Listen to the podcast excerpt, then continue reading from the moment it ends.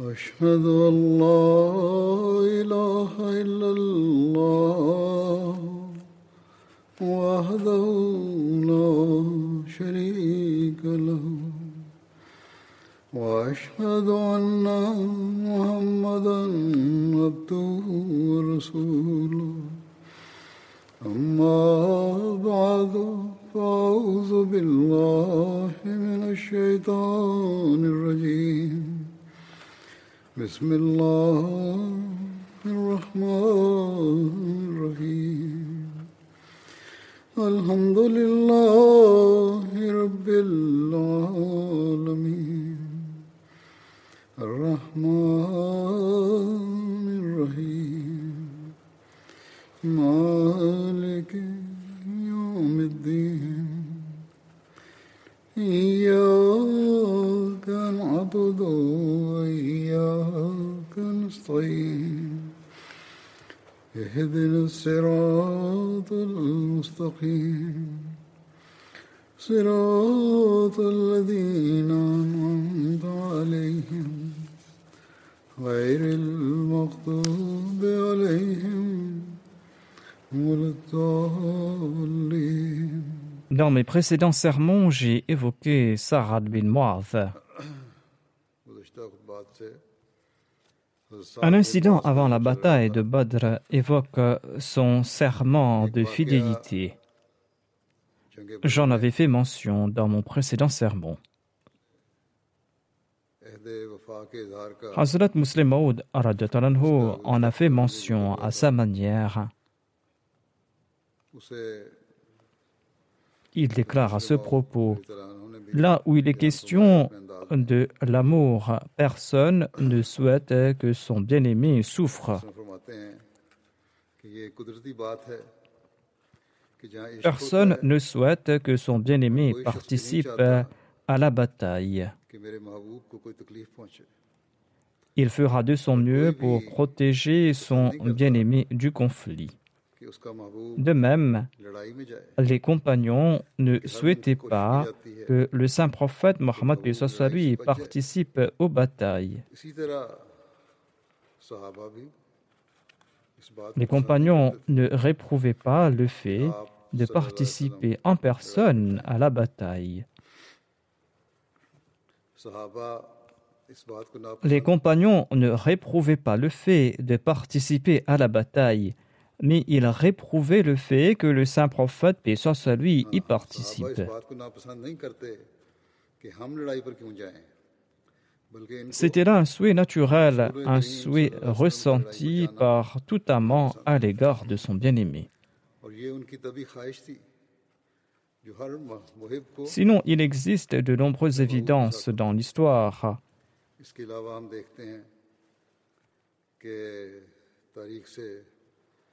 des évidences qui démontrent que lorsque le saint prophète Mohammed lui s'est approché de Badr, il a dit à ses compagnons que Dieu m'a révélé que nous n'allons pas combattre la caravane, mais l'armée.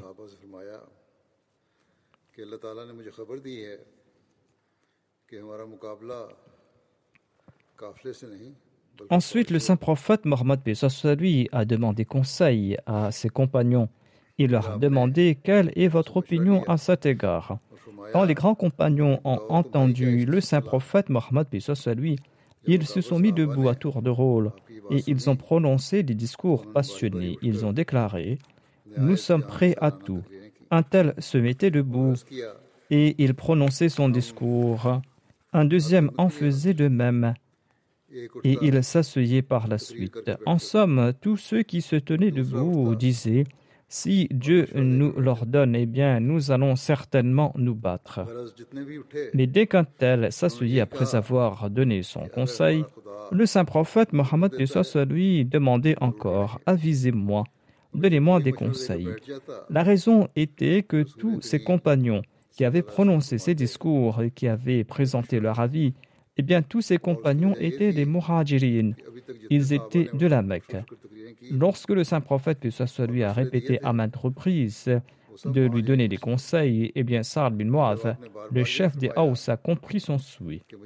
Il s'est mis debout et il a dit au nom des Ansar Ô envoyé d'Allah, on ne cesse de vous offrir des avis, mais vous ne cessez de répéter Conseillez-moi. L'on comprend que vous souhaitez connaître la vie des Ansar. Nous étions silencieux jusqu'à présent pour la simple raison que si nous étions en faveur de la bataille, eh bien, les émigrants auraient cru que nous, les Ansar, souhaitons nous battre contre leurs frères et leurs compatriotes et les tuer. Il a ensuite déclaré Ô envoyé d'Allah, peut-être que vous avez en tête la condition du pacte conclu avec vous à Aqaba. Cette condition affirmant que nous défendrons Médine si l'ennemi attaque la ville de Médine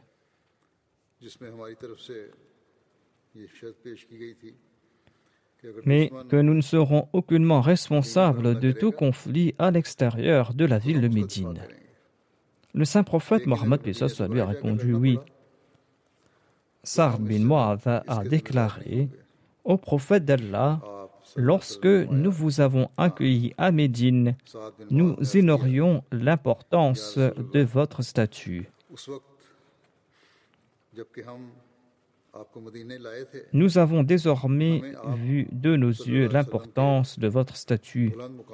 Cette condition n'a plus à nos yeux aucune importance. C'est-à-dire, le serment d'Aqaba n'avait plus d'importance. Il s'agissait d'un simple pacte de ce monde. Il souhaitait dire que nos yeux spirituels étant désormais ouvert, eh bien, cette promesse n'a plus aucune importance pour nous. Partez où vous le souhaitez, nous sommes avec vous. Par Allah, si vous nous ordonnez de nous jeter dans la mer, eh bien, nous allons certainement le faire. Et aucun des nôtres ne demeurera en arrière. Au prophète d'Allah, nous allons nous battre devant vous et derrière vous, à votre droite et à votre gauche. L'ennemi ne pourra vous atteindre qu'en piétinant nos cadavres.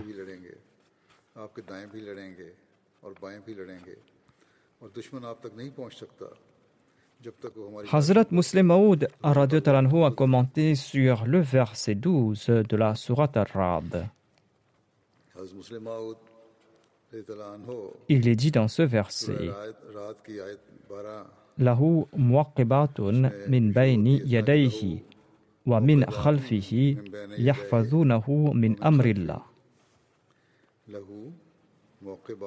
c'est-à-dire pour chacun, il y a des sentinelles qui se meuvent sans répit devant lui et derrière lui. Hazrat Muslim Maud explique que toute la période de la Naboua du saint prophète Mohammed lui atteste la véracité de cette promesse d'Allah, notamment qu'il avait placé des sentinelles devant et derrière le saint prophète Mohammed lui. Ainsi donc, à la Mecque, les anges assuraient la protection du saint prophète Mohammed lui. Sinon, comment la vie du saint prophète lui a-t-elle pu être sauve, entourée de tant d'ennemis? Certes, à Médine, l'envoyé d'Allah a joui des deux types de protection. Il jouissait de la protection des anges du ciel et il jouissait aussi de la protection des anges de la terre, c'est-à-dire celle de ses compagnons. La bataille de Badr présente un très bon exemple de cette protection interne et externe. Quand le saint prophète Mohammed lui s'est rendu à Médine, il avait conclu le pacte avec ses habitants qu'ils ne seront pas contraints de le soutenir pour toute bataille menée à l'extérieur de la ville. Au cours de la bataille de Badr, le saint prophète Mohammed lui a demandé conseil aux Ansar et aux émigrants. Les émigrants insistaient sur l'importance du combat. Mais le saint prophète Mohammed lui leur demandait encore Conseillez-moi. Sur ce, un compagnon Ansari, Sa'ad bin Mu'adh, a déclaré L'envoyé d'Allah s'adresse-t-il à nous? Le saint prophète Mohammed lui a répondu Oui. Saad a déclaré Nous avions certes conclu le pacte que nous ne serons pas obligés de battre à vos côtés à l'extérieur de la ville. Mais ce temps est révolu. Ayant constaté de visu que vous êtes un prophète véridique de Dieu, eh bien ce conseil n'a plus d'importance. Si vous nous donnez l'ordre, eh bien, nous allons nous jeter à la mer avec nos chevaux. Nous n'allons pas annoncer à l'instar des suivants de Moïse, va te battre toi et ton Seigneur, nous allons nous asseoir ici. Nous allons nous battre à votre droite, à votre gauche, devant vous et derrière vous. Et l'ennemi pourra vous atteindre qu'en piétinant nos cadavres.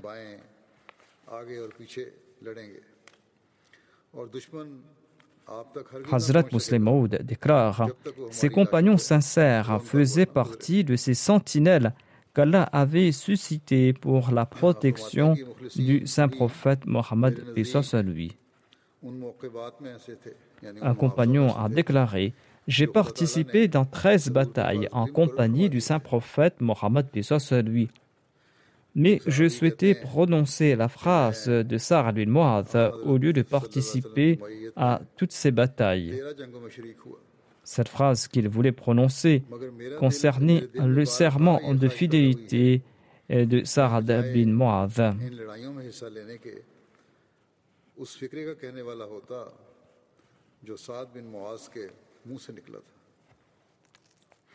Hazrat Mirza Bashir Ahmad Sab a évoqué la sincérité de Sa'ad bin Mu'adh lors de la bataille de Badr dans son ouvrage Sirat Khatamun Nabiyyin.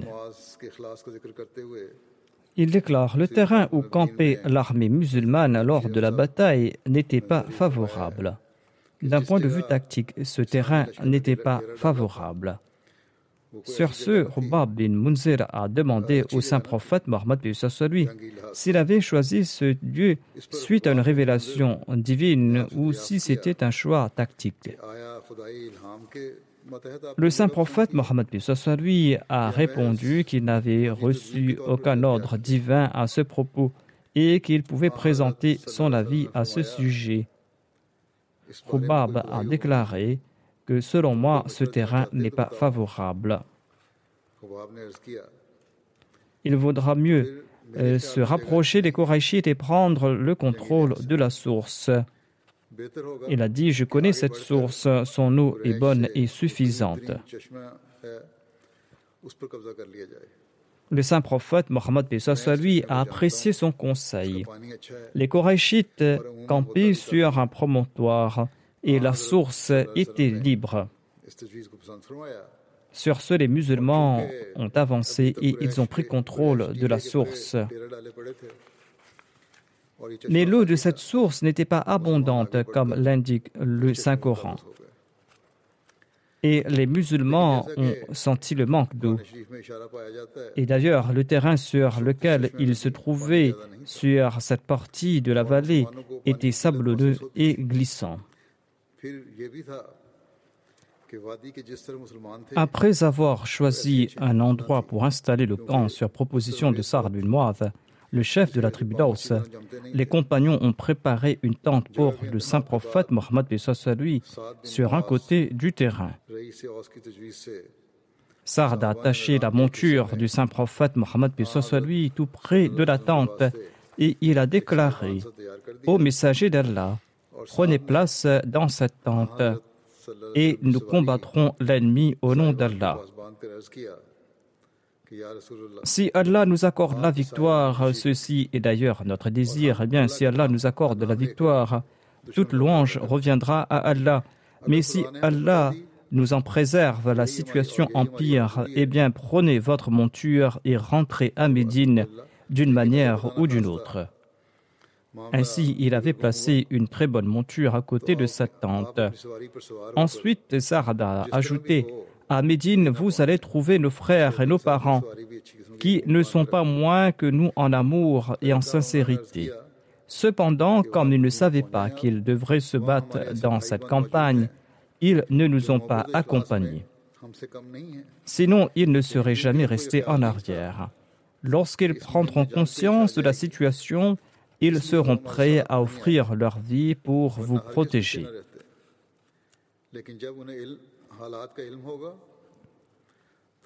Telle était la sincérité passionnée de Saad qui mérite en tout cas des éloges. Mais peut-on croire que le messager d'Allah fuirait jamais le champ de bataille? Le saint prophète, paix soit lui, était toujours sur le front lors de la bataille. Et lors de la bataille de Hunayn, une armée de 12 000 soldats a tourné le dos. Mais ce cœur de l'unicité divine n'a pas bougé d'un centimètre. En tout cas, la tente était prête et Sard, avec d'autres Ansar, ont monté la garde autour de cette tente. Le saint prophète Mohammed lui s'est retiré à l'intérieur en compagnie d'Abu Bakr. Ils ont passé la nuit à l'intérieur. Et toute la nuit, le saint prophète Mohammed lui a supplié Allah les yeux en larmes. Et on dit que dans toute l'armée, seul le saint prophète, lui, est resté éveillé toute la nuit. Les autres ont pu se reposer à tour de rôle. Dans la soirée du vendredi avant la bataille d'Uhud, Sa'd bin Mu'adh, Usaid bin Hudayr et Sa'ad bin Ubada se sont rendus à la mosquée du saint prophète Mohammed lui avec leurs armes afin d'assurer sa sécurité devant sa porte jusqu'au matin. Le saint prophète Mohammed lui est sorti de Médine pour la bataille à cheval. Il avait son arc à l'épaule et sa lance dans la main. Et bin Mu'adh et Sa'ad bin Ubada couraient devant lui. Tous deux portaient leur côte de maille et les autres étaient placés à la droite et à la gauche du saint prophète Mohammed sallallahu alayhi wa sallam. Hazrat Miza Bashir Ahmad Sab relate ceci à propos de la bataille d'Uhud. Il déclare que le saint prophète Mohammed lui est sorti de Médine après la prière d'Asra avec un grand nombre de ses compagnons. Sa'ad bin Mu'adh et Sa'ad bin Ubada, les deux chefs de la tribu d'Aus et de Khazraj, couraient lentement devant la monture du saint prophète Mohammed lui. Les autres compagnons étaient à sa droite et à sa gauche ou derrière lui. De retour à Médine, Sa'ad bin Mu'adh et Sa'ad bin Ubada avaient aidé le saint prophète Mohammed lui à descendre de sa monture avant qu'il ne rentrât chez lui.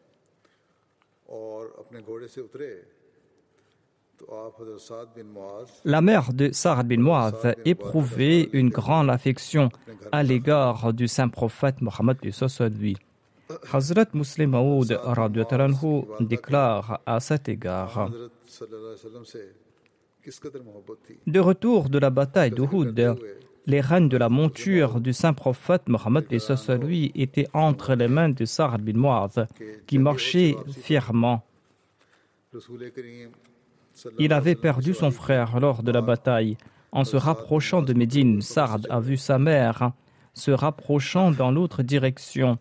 Il a déclaré Ô envoyé d'Allah, ma mère vient de notre direction. La mère de Saad avait peut-être entre 80 ou 82 ans. Elle avait presque perdu la vue. Elle arrivait à peine à discerner la clarté de l'ombre. En entendant la rumeur de la mort du saint prophète Mohammed lui, rumeur qui s'était répandue à Médine, cette vieille a boité hors de la ville pour venir prendre des nouvelles. Sard a déclaré Ô envoyé d'Allah, voici ma mère, elle vient dans notre direction. Le saint prophète, paix soit lui, a déclaré Arrête ma monture tout près d'elle.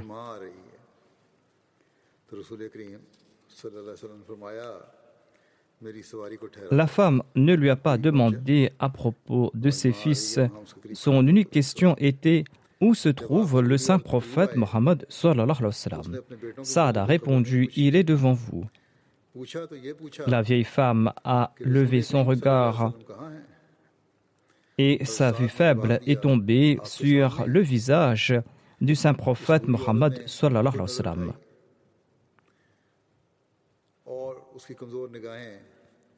Le saint prophète Mohammed lui a déclaré Je suis triste de la mort de ton jeune fils lors de cette bataille. Quand on entend pareille nouvelle durant la vieillesse, on perd tous ses sens. Mais cette vieille femme a offert une réponse emplie d'amour. Elle a répondu Ô envoyé d'Allah, que dites-vous là? Je me souciais uniquement de votre personne.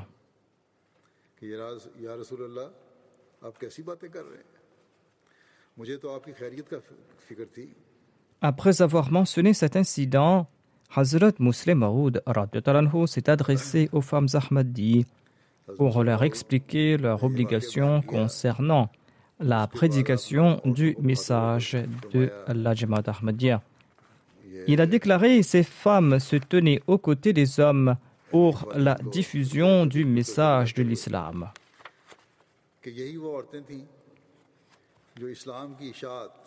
Le monde musulman se dit fier des sacrifices de ces femmes musulmanes. Vous, les suivantes du Messie premier d'Islam, vous affirmez que vous croyez en lui et vous affirmez que le Messie premier d'Islam est le deuxième avènement du saint prophète Mohammed En d'autres termes, vous clamez que vous représentez le deuxième avènement de ces femmes compagnons du saint prophète Mohammed. Mais dites-moi si vous possédez les mêmes sentiments à servir la religion. Possédez-vous les mêmes sentiments que ces femmes compagnons? Possédez-vous la même lumière qu'elles possédaient? Vos enfants sont-ils aussi pieux? Que ces femmes compagnons à bien y réfléchir, vous allez constater que vous êtes bien loin de ces femmes. On ne trouve pas sur la surface de la terre les exemples des sacrifices consentis par ces femmes. Ces sacrifices pour lesquels elles ont mis en jeu leur vie étaient si appréciés par Dieu qu'il leur a accordé du succès en très peu de temps. Ses compagnons hommes et femmes, ont pu accomplir en quelques années les œuvres que d'autres peuples n'ont pas pu accomplir en plusieurs siècles. Ici, Hazrat Muslim Maud a mentionné ses femmes compagnons, étant donné qu'il s'adressait aux femmes Ahmadi. Sinon, en de nombreux endroits, les califes du passé et moi-même, nous avons souligné le fait que nos hommes doivent aussi montrer ces exemples. C'est là que nous pourrons traduire dans la pratique notre déclaration que nous répandrons le message de l'islam dans le monde entier et que nous allons réunir le monde sous la bannière de l'islam. Cela va se faire lorsque le sacrifice et nos actions seront en accord aux exemples que nous ont présentés les compagnons. Hazrat Muslim déclare Le monde chrétien est fier de la bravoure de Marie-Madeleine et de ses compagnons. Aux petites heures du matin, elles ont gagné dans le secret le tombeau de Jésus. Mais je leur demande de regarder l'exemple des dévoués serviteurs de mon maître. Voyez dans quelles conditions ils l'ont soutenu et voyez dans quelles conditions ils ont dressé haut le drapeau de l'unicité divine. Un autre exemple est rapporté dans l'histoire. Il présente ici de nouveau l'exemple de la mère de Sarad bin Mu'adh. Après avoir enterré les martyrs, eh bien, le saint prophète Mohammed lui retourné à Médine et les femmes et les enfants venait de la ville pour le recevoir. La bride de la chamelle du saint prophète, lui, était tenue par Sa'ad bin Mu'adh, le chef de Médine. Il le conduisait avec pompe comme pour proclamer au monde que les musulmans avaient après tout réussi à ramener le saint prophète Mohammed chez lui saint et sauf. Comme il avançait vers la ville, Sarad a vu sa mère qui venait dans sa direction. Elle avait perdu son fils Amr bin Mu'adh lors de la bataille d'Uhud. Sarad a reconnu sa mère et en se tournant vers le saint prophète, puis lui, il a dit Voici ma mère, ô prophète de Dieu. qu'elles viennent avec les bénédictions de Dieu, a répondu le saint prophète Mohammed soit lui. La femme s'est avancée et de son regard vide a essayé de découvrir le visage du saint prophète Mohammed soit lui. Elle l'a trouvé finalement et elle s'est réjouie. En la voyant, le saint prophète Mohammed lui lui a dit Ô femme, j'ai grand chagrin de la mort de ton fils. Mais cette dévote a déclaré Après vous avoir vu, j'ai rôti ma peine et je l'ai avalée. Cette expression indique un profond amour Normalement, le chagrin consume un être. Et pourtant, cette vieille femme qui venait de perdre son fils, le soutien de sa vieillesse, a dit qu'au lieu de se laisser consumer par le chagrin, elle avait avalé son chagrin, étant donné que le saint prophète Mohammed lui était vivant. La mort de mon fils ne me terrassera pas. Le fait que mon fils soit mort pour le saint prophète Mohammed lui m'a renforcé.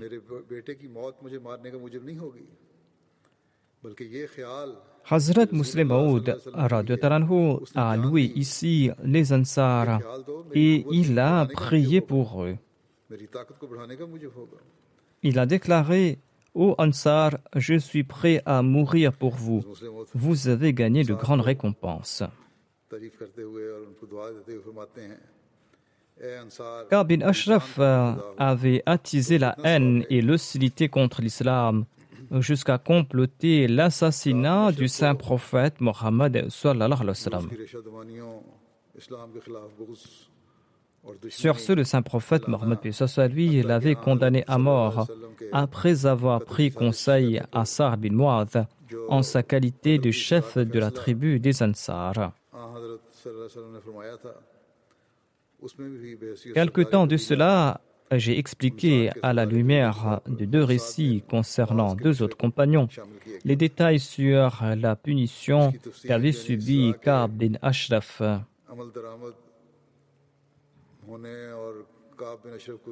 Je mentionne ici la partie qui concerne Sa'ad bin Mu'adh.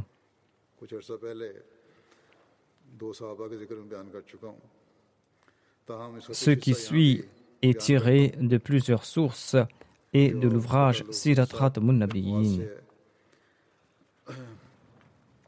Lorsque le saint prophète Mohammed lui a émigré à Médine, Ka'b bin avec euh, les autres juifs, a signé le traité entre eux et le saint prophète Mohammed lui, traité concernant l'amitié mutuelle, la paix, la sécurité et la défense collective.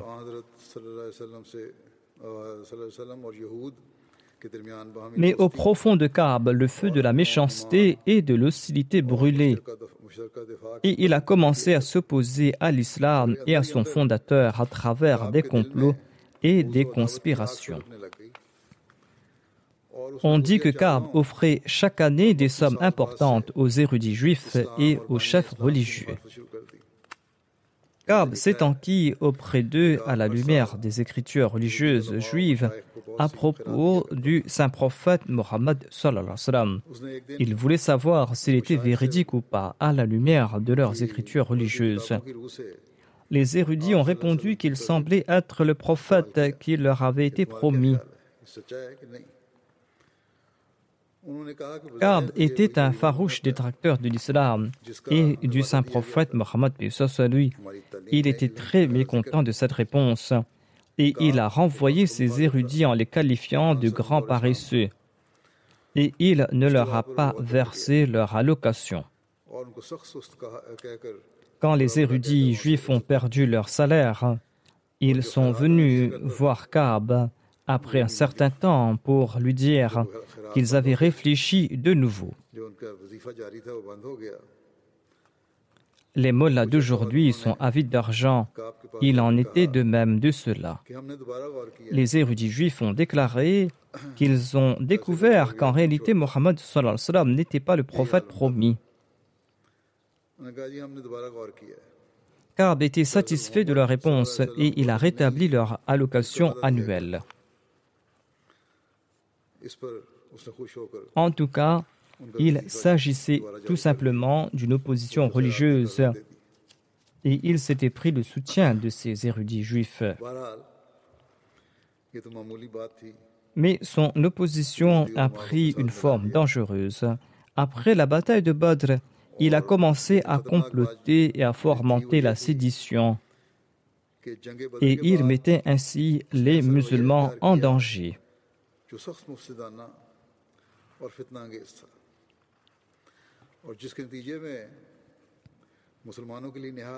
Quand les musulmans ont triomphé à Badr et que la plupart des chefs des Korachites ont été tués, Kab a compris que la nouvelle religion ne disparaîtra pas d'elle-même.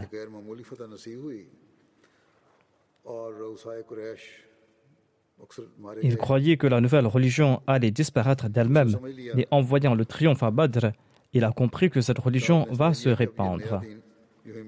Ainsi donc, après la bataille de Badr, il s'est résolu de faire de son mieux pour détruire l'islam complètement.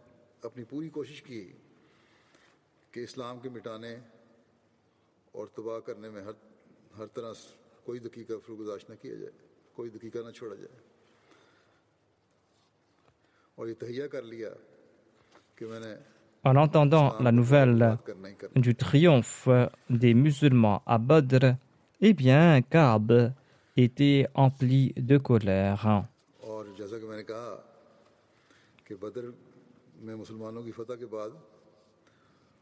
Il a décidé donc de détruire l'islam et pour ce faire, il s'est mis en route immédiatement dans la direction de la Mecque. Une fois sur place, grâce à son éloquence et sa maîtrise de la poésie, il a attisé le feu dans le cœur. des Korachites. Il a engendré dans leur cœur une soif intarissable pour le sang musulman et les a emplis de sentiments de vengeance et d'inimitié. Il leur a demandé de se lever et d'aller venger leur leader tué. Il a empli leur cœur de la vengeance grâce à ses discours et grâce à ses poèmes. Ayant attisé leur haine, Kab a emmené les Korachites dans la cour de la Karba et en leur remettant les draps de la Karba dans les mains, il leur a demandé de jurer qu'ils ne se reposeraient pas jusqu'à ce que l'islam et son fondateur ne disparaissent de la face de la terre. Après avoir enflammé les esprits à la Mecque, ce fauteur de troubles a voyagé de tribu en tribu dans l'Arabie tout entière, incitant les gens contre les musulmans.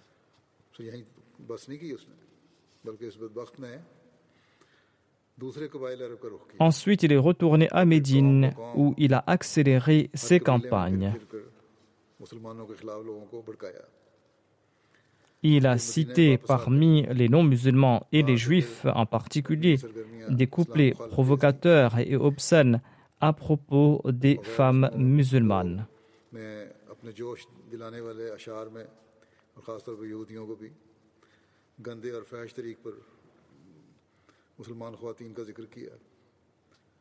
Il ne s'est pas contenté d'attiser cette haine, il a ourdi même un complot pour faire assassiner le saint prophète Mohammed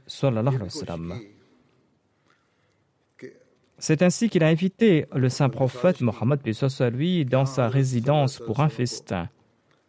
Et avec l'aide de quelques jeunes hommes juifs, il a tenté de faire assassiner le saint prophète Mohammed lui. Par la grâce de Dieu, le saint prophète Mohammed lui avait reçu l'information en avance et son plan a échoué.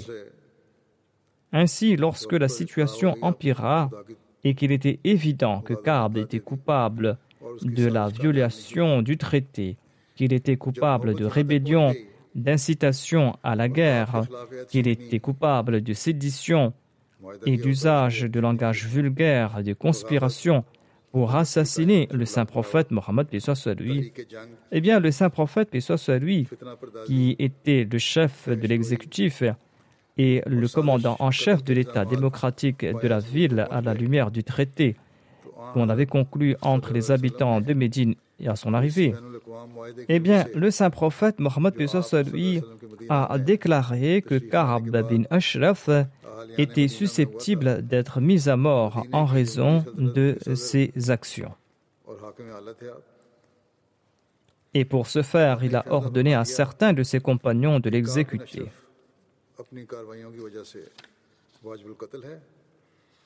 En raison de la situation et pour certaines raisons, le saint prophète Mohammed lui a ordonné que Kab soit exécuté secrètement par quelques individus à un moment approprié.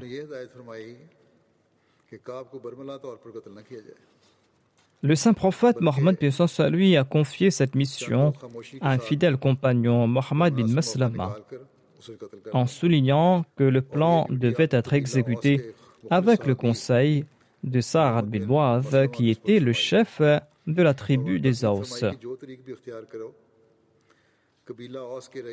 Suite au conseil de Sa'ad bin Mu'adh, Mohammed bin Maslama a pris Abu Naila et deux ou trois autres compagnons et ils sont partis et ils ont exécuté Kaaba. J'avais expliqué la sagesse de l'exécution de Kaab ou la méthode utilisée en mentionnant d'autres compagnons dans le passé.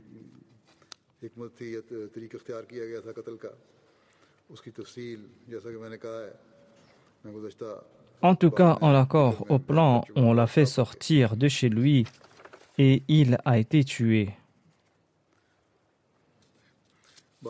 Les nouvelles de l'exécution de Kaab ont ébranlé la ville.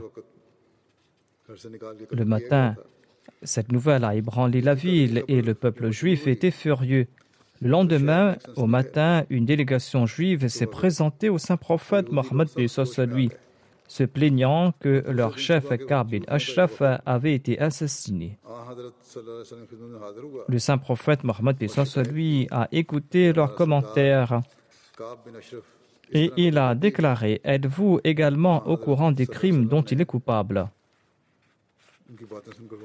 Il a été puni pour ces crimes et le saint prophète, paix soit lui, leur a brièvement rappelé tous ces méfaits, à savoir le non-respect du traité, l'incitation à la guerre, la sédition, l'usage d'un langage grossier et la conspiration d'assassinat. Sur ce, les Juifs ont pris peur et ils n'ont pas dit un mot. Ils savaient très bien que Kaab en était coupable. Le saint prophète a ajouté Au moins à partir de maintenant, vous ferez bien de vivre en paix et éviter d'attiser l'hostilité, la violence et les troubles. C'est ainsi qu'un nouveau traité a été rédigé avec le consentement des Juifs, et ils ont promis de cohabiter avec les musulmans en paix et de ne plus fomenter des troubles.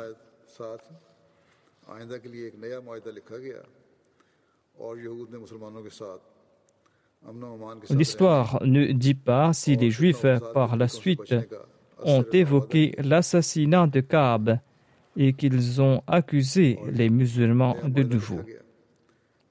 En effet, ils avaient compris que Kaab avait mérité son châtiment. C'était là la punition qu'il avait méritée. Et d'ailleurs, le saint prophète Mohammed lui n'avait pas clamé qu'il ignorait qu'il avait tué. Il a dénombré ses méfaits. D'ailleurs, c'était sa décision car il était le chef de l'État. Et il avait pris la vie des deux chefs musulmans de Médine, Sarad bin Moaz et l'autre.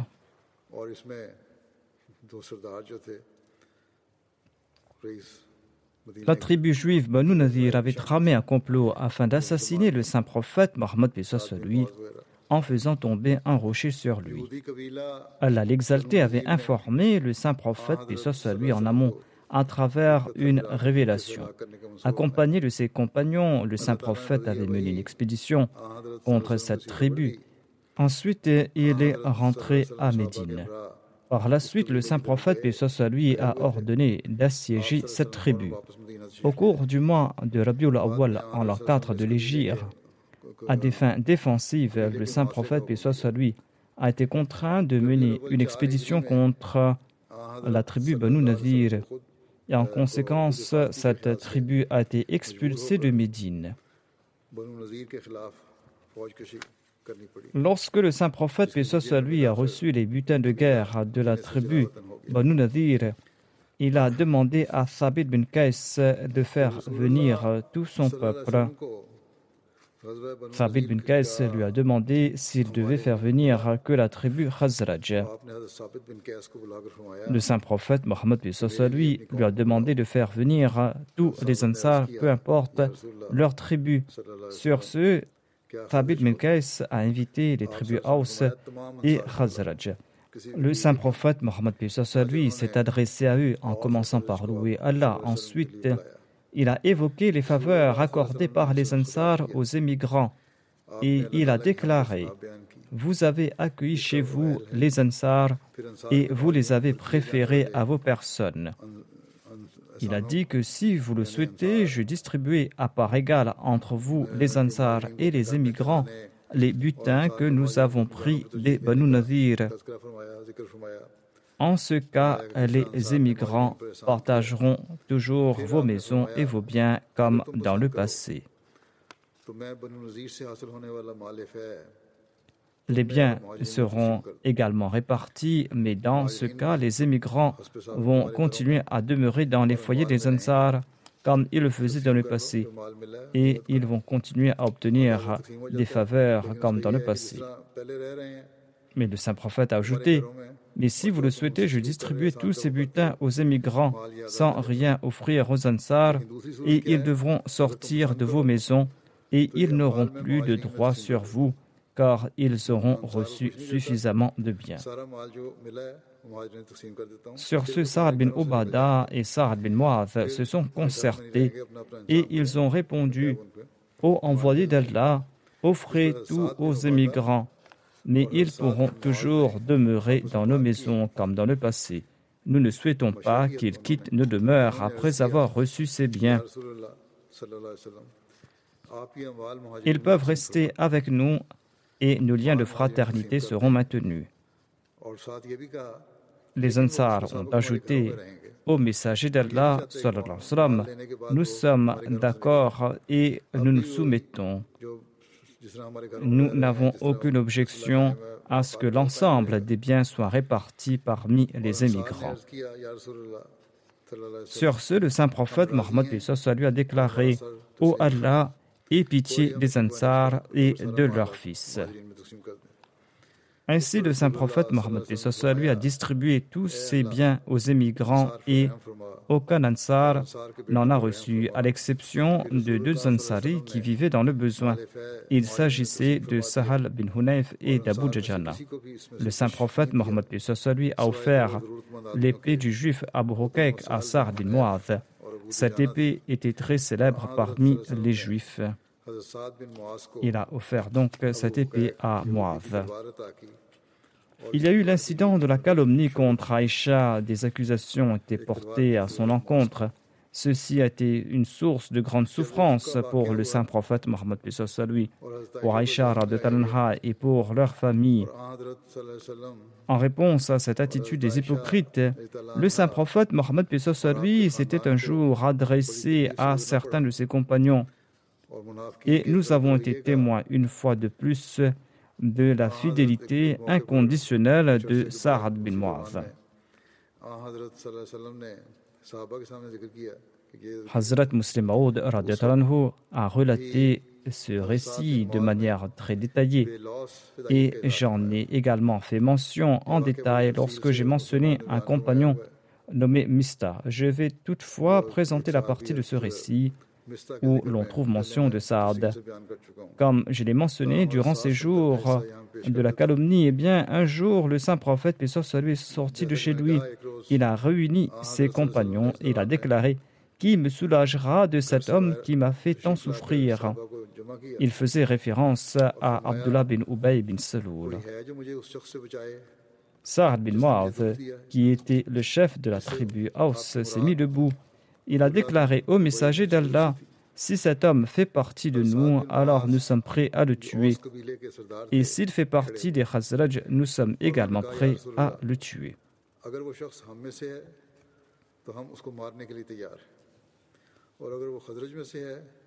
Au cours de la bataille du fossé, Abu Sufyan a envoyé le chef des Banu Nadir, oui, rencontrer le chef des Banu Qurayza. Le chef de Banu Qurayza qui se nommait Kabin Aswad. Il avait envoyé oui afin d'inciter Kabin Aswad de briser le pacte qu'il avait conclu avec les musulmans. Mais lorsqu'il a refusé, l'autre lui a fait miroiter un avenir meilleur et il lui a assuré que les musulmans seront anéantis. Ainsi donc, il a réussi à le convaincre de violer le pacte qu'il a conclu avec les musulmans. Et il l'a également convaincu d'aider les mécréants de la Mecque. Hazrat Misa Bashir Ahmad Sab en fait mention dans son ouvrage Sirat Khatamun Nabiyin.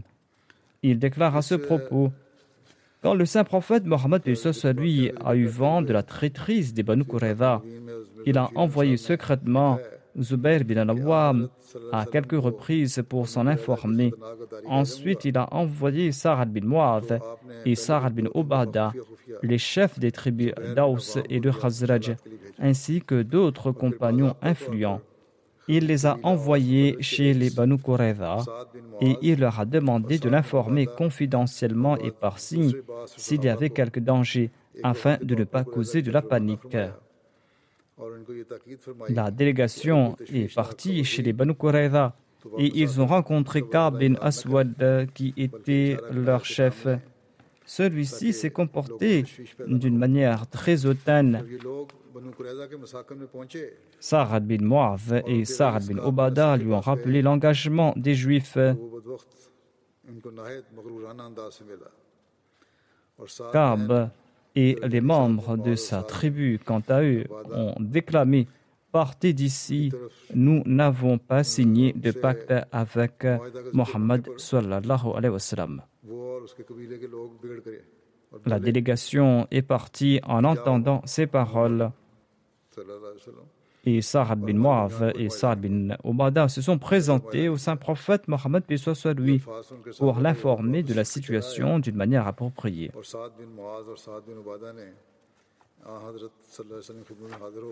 En tout cas, l'action de cette tribu juive a placé les musulmans dans un grand péril. Médine était entourée des quatre côtés par les mécréants de la Mecque. Et en raison de la bataille menée à l'encontre des mécréants de la Mecque, il n'était pas possible de mener une expédition contre cette tribu.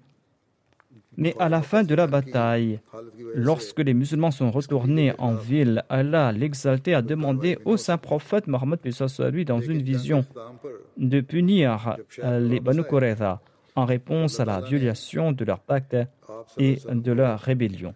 Il lui a demandé de les punir. Sur ce, le saint prophète, puis soit lui, a fait une annonce publique et il a ordonné aux troupes de se diriger vers les forteresses des Banu Qurayza. La prière d'Asr euh, serait accomplie là-bas. Il a envoyé en première ligne Ali accompagné de quelques compagnons. Le récit de cette bataille est un peu long, Saad bin Muaz a joué un rôle important à cet égard et il a pris une décision importante à la fin de cette bataille. Je n'ai pas le temps de relater cela maintenant, je le ferai à l'avenir, Inch'Allah.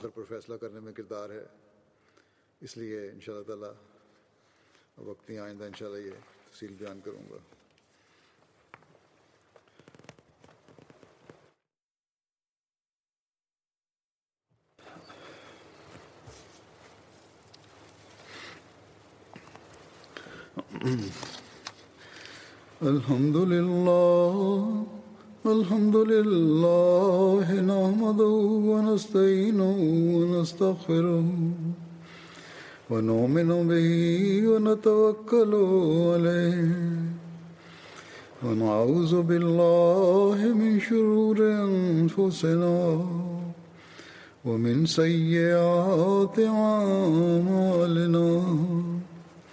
من يهده الله فلا مضل له ومن يضلله فلا هادي له. ونشهد أن لا إله إلا الله ونشهد أن محمدا عبده ورسوله. عباد الله رحمكم الله. إن الله يأمر بالعدل واللسان وإيتاء ذي القربى وينهى عن الفحشاء والمنكر والبغي يعظكم لعلكم تذكرون اذكروا الله يذكركم وادعوه يستجب لكم ولذكر الله أكبر.